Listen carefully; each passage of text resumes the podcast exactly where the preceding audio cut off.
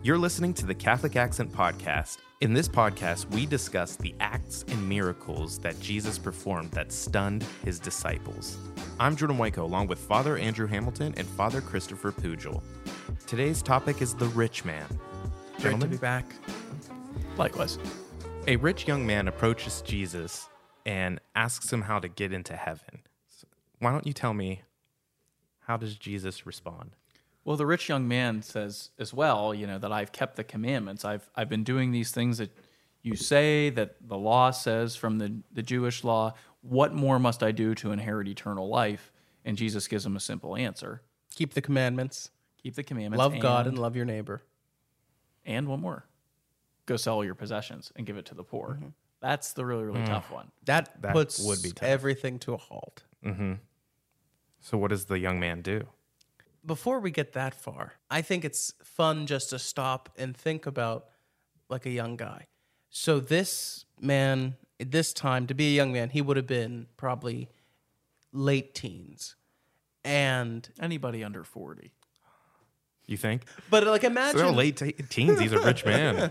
But like, you know, you think about young people today and they're filled with ambition, they're filled with excitement and drive. What's my life going to look like? Mm-hmm. And we have great people who are doing good things. And this man here is saying that I've fulfilled the commandments and I'm living my life the best way I can. And in his mind, he thought that that's enough. And so when he approaches Jesus, it's almost that he's expecting Jesus to say, You're in, buddy. You've done it right. Well You're done, doing my good. good and faithful servant. Yeah. And instead, he's like, Well, that's good. You're keeping the commandments. I'm glad you should be doing that. But now, get rid of everything you have. That would be difficult as a young person, for Right. example. What's one thing that we look to our possessions for? Like, would you give up your PlayStation? Security. You know? Security. I don't have one. Oh, I thought you did. no, I don't either, so hmm. it's already been given up. Boom. See, we, were- we listened. But we, we, we look for security in things a lot of the times. I think mm-hmm. that people experience this. We're built with this mindset that we have to have a big 401k or we have to have all these things because what happens whenever we retire? What happens when we're not having income Mm-hmm. coming in? Well, we need to rely upon something. And if we put too much security in things rather than in God, we're really, in a way, breaking the commandment. We're worshiping something other than God. It's a false idol. The root of all evil is what? The love of money. Not money necessarily itself, but being inordinately attached to to money. Well, do you? Okay, so do you think Jesus is asking too much of the young man? You know, would we still consider this guy a good person? You know, he's following the commandments, but now Jesus is asking him to do something more. Well, see, this falls into so often today we hear people say, Well, I don't go to church, but I'm a good person. Or I don't need to go to Mass. Or I don't need to confess my sins to a priest, but I'm a good person. Well, sure, you very well might be a good person. But being a good person doesn't mean that you have God, a relationship with God, or a relationship with Christ. Being a good person is the most minimal thing that we're called to in our human nature is to be a moral people treating each other with respect and dignity. That's a Do given. unto others as you would have done unto Yeah. you. That's the baseline. So just because you're a good person doesn't mean that we're fulfilling what God's asking of us. And so not everyone is asked by God to give everything away. But in the history of the church, we see St. Francis, who literally stripped himself in front of the mayor of Assisi and in front of his father and gave up everything. I don't think it's giving away. And this is like my point that I would make. It's not being attached to things that you can't let go of them. Right. Yeah, so if somebody came up to me and asked me for my ring on the street and they were dying and they needed a few hundred dollars. And I'm like, no, it, this is mine. I got to keep this. I can't give this up to you. Mm-hmm. I'm in. I'm wrongly attached to this item, and that's harmful because it's something that I now am starting to worship or have placed in my life above others and above God. And, And what if they what if they asked you for the ring, but instead you gave them money? You gave them something else. It wasn't the ring, so you're still attached, but Well- you are still doing that act of giving them something. right. At least like you're actually providing for that need, like in that But sense. would it still be considered attached attachment to that if ring? I need this thing, if I need to give up this thing to get into heaven, then yeah, I, I should be able to. yeah, that's an ulterior motive. So like are you doing it for selfish reasons? Well, one could one starts maybe with selfish reasons, right? Do unto others as you yourself would have done unto you. you. I don't want to punch you in the face because I don't want to be punched. But that keeps us on an e- equal ground, you know, right? And then I have to move past that. I don't want to punch Jordan in the face because he's a nice guy, you know. Oh, and Thanks. then we, we move up from That's there. not enough. But it That's starts sometimes in a little bit of a selfish way, which even from from our first standpoint, why would I want to follow God? Well, I don't want to go to hell, right? Mm-hmm. I want to go to heaven and and get good mm-hmm. things. That's not a terrible starting point if one comes to that. But you have to move past that and not do it for the fear of hell or for gain, but rather to actually love the person of God. That's where we move to in the spiritual life. Yep. That's fair. And that's why this passage is so hard to hear sometimes when you hear Jesus say that it's easier for the camel to pass through the eye of a needle than for the rich one to enter the kingdom of God. It's not Jesus saying that if you're rich, you're evil. That's not it. But again, it goes back to that attachment. And it goes to show us and remind us, which I think so often we have to remember, is that none of us know that we're going directly to heaven. The church does not teach that. You have three options heaven, purgatory, or hell. And so often we just say, You're a nice person, you're going to heaven. But in reality, it's our relationship that we have to take the initiative to seek the goodness of God. And in seeking, we're able to rid ourselves of those things that keep us separated or farther away from Him. Now, the saying that you mentioned, Father Chris, it's easier for a camel to pass through the eye of a needle than for one who is richer to enter the kingdom of God. Now, that should make us all stop, right? that right. If any, we should be stunned. Oh yeah, absolutely. I mean, how, first how of all, to think disciples of be this massive and camel. not to, yeah, not to be, not you know, excuse the pun, but like, what's the point? Oh, Jordan, that's a that's a good joke. Thanks. I'm not even. Should I? Uh, Yeah, give it perfect. any, any, yeah. What's the point? And how, how do you what what do you think the disciples did when when this happened? Like the shock of that saying, and you know them seeing this young man saying that he's following the teachings, but do something more. I think just speaking in a contemporary context, I was raised with the mindset that the more money you make, the more success you have, the more respected you are. And I think that that's such a harmful way to look at life and the way that we should live. Where, there's another story about wealth and what a man does with it. And what Jesus says is use wealth to make friends. That's really the important part of what you mm-hmm. use your wealth for. Because remember Lazarus and the poor man that comes to his door? Well, I'm sorry, Lazarus and the rich man, the rich man who doesn't give to Lazarus, who always man. comes to his door. Well, what he's told in heaven essentially is you didn't actually make friends with your wealth, and now Lazarus cannot help you. Nobody else can help you. And that's what we're called to do, which is to share the things that we've been given by God. Only by his grace and power have we been able to come into possession of them, so as for the service of others, for the service of his church and his mission in this world. And that's one of the tricky things about wealth is it can come to possess you. And it can be a really difficult thing over time whenever you, you overuse it to Then rid yourself from it. Yeah. We attach this baggage to us. There was this great image I saw the other day, which is uh, a traveler that had a a stick across his back and he had bags on either side. And it's possessions or maybe another sin or like whatever else it would be. And the doorway's across, but it's not big enough to be able to fit with all the bags on each side. Mm-hmm. You would have to let them go and then enter through the cross. And purgatory is like that, in which that we have to let go of this baggage that's dragging us down, so that the Lord can lift us up. And sometimes for people that can be lust, greed, envy, you name it. All your seven deadly sins. sins. So, so the gospel tells us that it's you know that the man had many possessions, but it could be that Jesus asked him to give up not a literal possession, but just He's the possessed by many things. Mm-hmm. Yeah, mm-hmm. in that way. Yeah, for sure.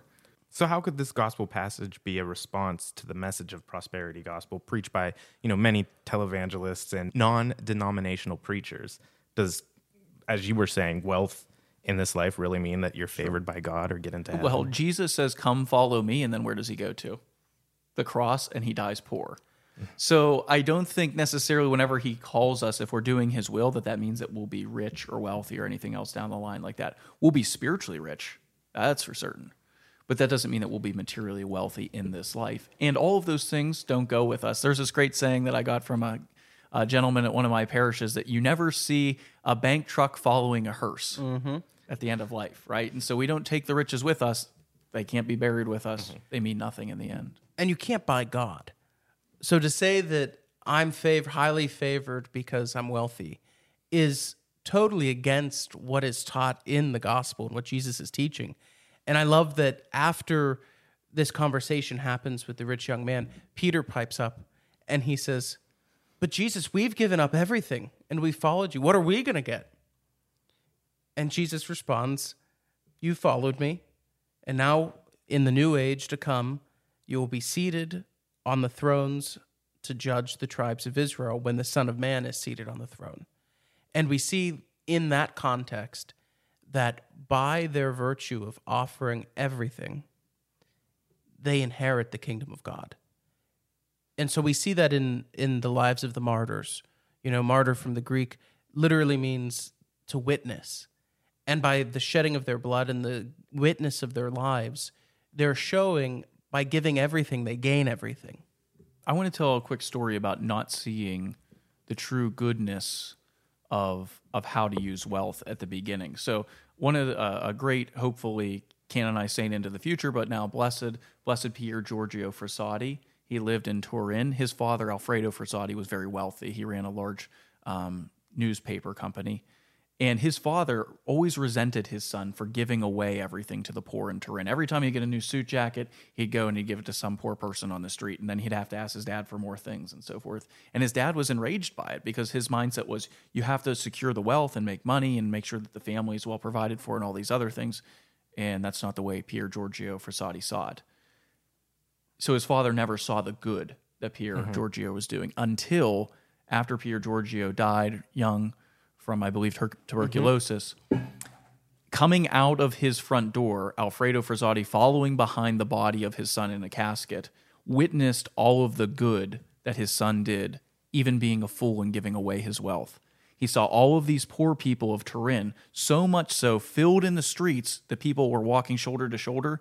They passed his casket from his house down to the parish church where they had the funeral mass. And from that point, Alfredo, his father, had a conversion and realized money, wealth, possessions, they all pale in comparison to making friends with your wealth, to mm-hmm. using it for the reasons and purposes of God, and seeing the great glory that his son was able to be risen to or was raised in dignity by all these poor people who he helped throughout his life. So, Father, could we say that, you know, Pier Giorgio somehow did this for his own merits to enter heaven? he didn't he didn't just do it for to get into heaven but for the good of the other. But that doesn't mean that like in this life that we as catholics believe. If we do enough good works and we make the scale go up therefore we won't go down. Mm-hmm. Right? We mm-hmm. need god's grace to do anything in our lives. And that goes back to the point of the wealth that we have is a gift given to us as stewards in this life not that we completely own it and possess it and consume it and can use it for anything that we want. And so we as catholics really believe that with god's grace then we do good works Absolutely. and that formula together then leads towards salvation but only predicated only started on the fact that god has given us the grace to then go forward and do good works for and others. we have to cooperate with it. right So why are good works important for Catholics? Oh, they're critical because, you know, just like we have faith and we have reason, and just like we have scripture and we have the tradition of the church, we have to have the grace of God that's given to us, right? And asked for. But we also can't just sit by and let people starve on the streets. We can't sit by and not educate people who need taught. We have to be there to work out the mission of the church. So it's not a passive church, it's very active. and and i think too i'm a priest i'm celibate but say i was married and i had a wife and i said i love you i could just say that and then do nothing to back up my words right mm-hmm. i could talk the talk but you have to Like show words it. mean nothing. you have to walk to the show- walk, mm-hmm. Yeah. right? So if I have this great faith, it should propel me then to give visible outward signs of what that faith means to me, which is doing good works, which is helping and persevering in my faith. And that's what St. James says in in in scripture, right? That basically faith is dead without mm-hmm. good works. Yep. So would you say you have to find a balance between? Well, they go hand in hand. I think our faith moves us to do good, mm-hmm. and our good work should be based on our faith. The other day, I was flipping through the channels, and there was this commercial, and this man appeared, and he's like, "If you love Jesus, simply pray after me. I believe that Jesus Christ is Lord and you're going to go to heaven. Well, no. There's so much more to it than that.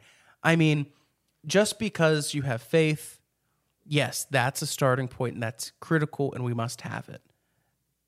But faith, the virtue of faith and the grace of faith, we have to work with.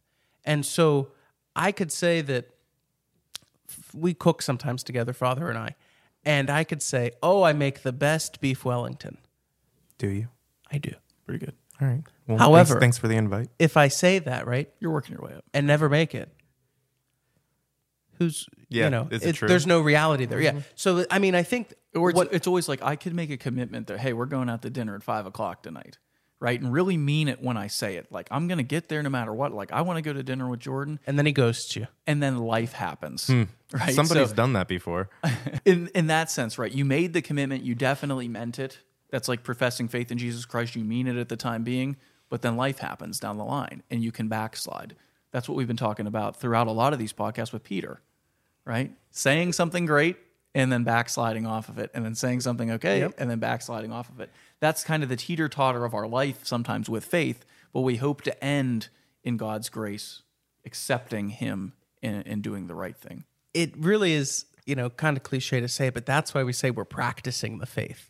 You know, like a doctor practices medicine. We're never going to get perfected. never perfected. Only Christ is perfection. And our hope is that through our faith and our good works, that in heaven we will see that perfection come to fruition. And the Blessed Virgin Mary. And the Blessed Virgin Mary. Shout out, mom. Thanks for listening to the Catholic Accent Podcast. Don't forget to follow, like, and subscribe to our show.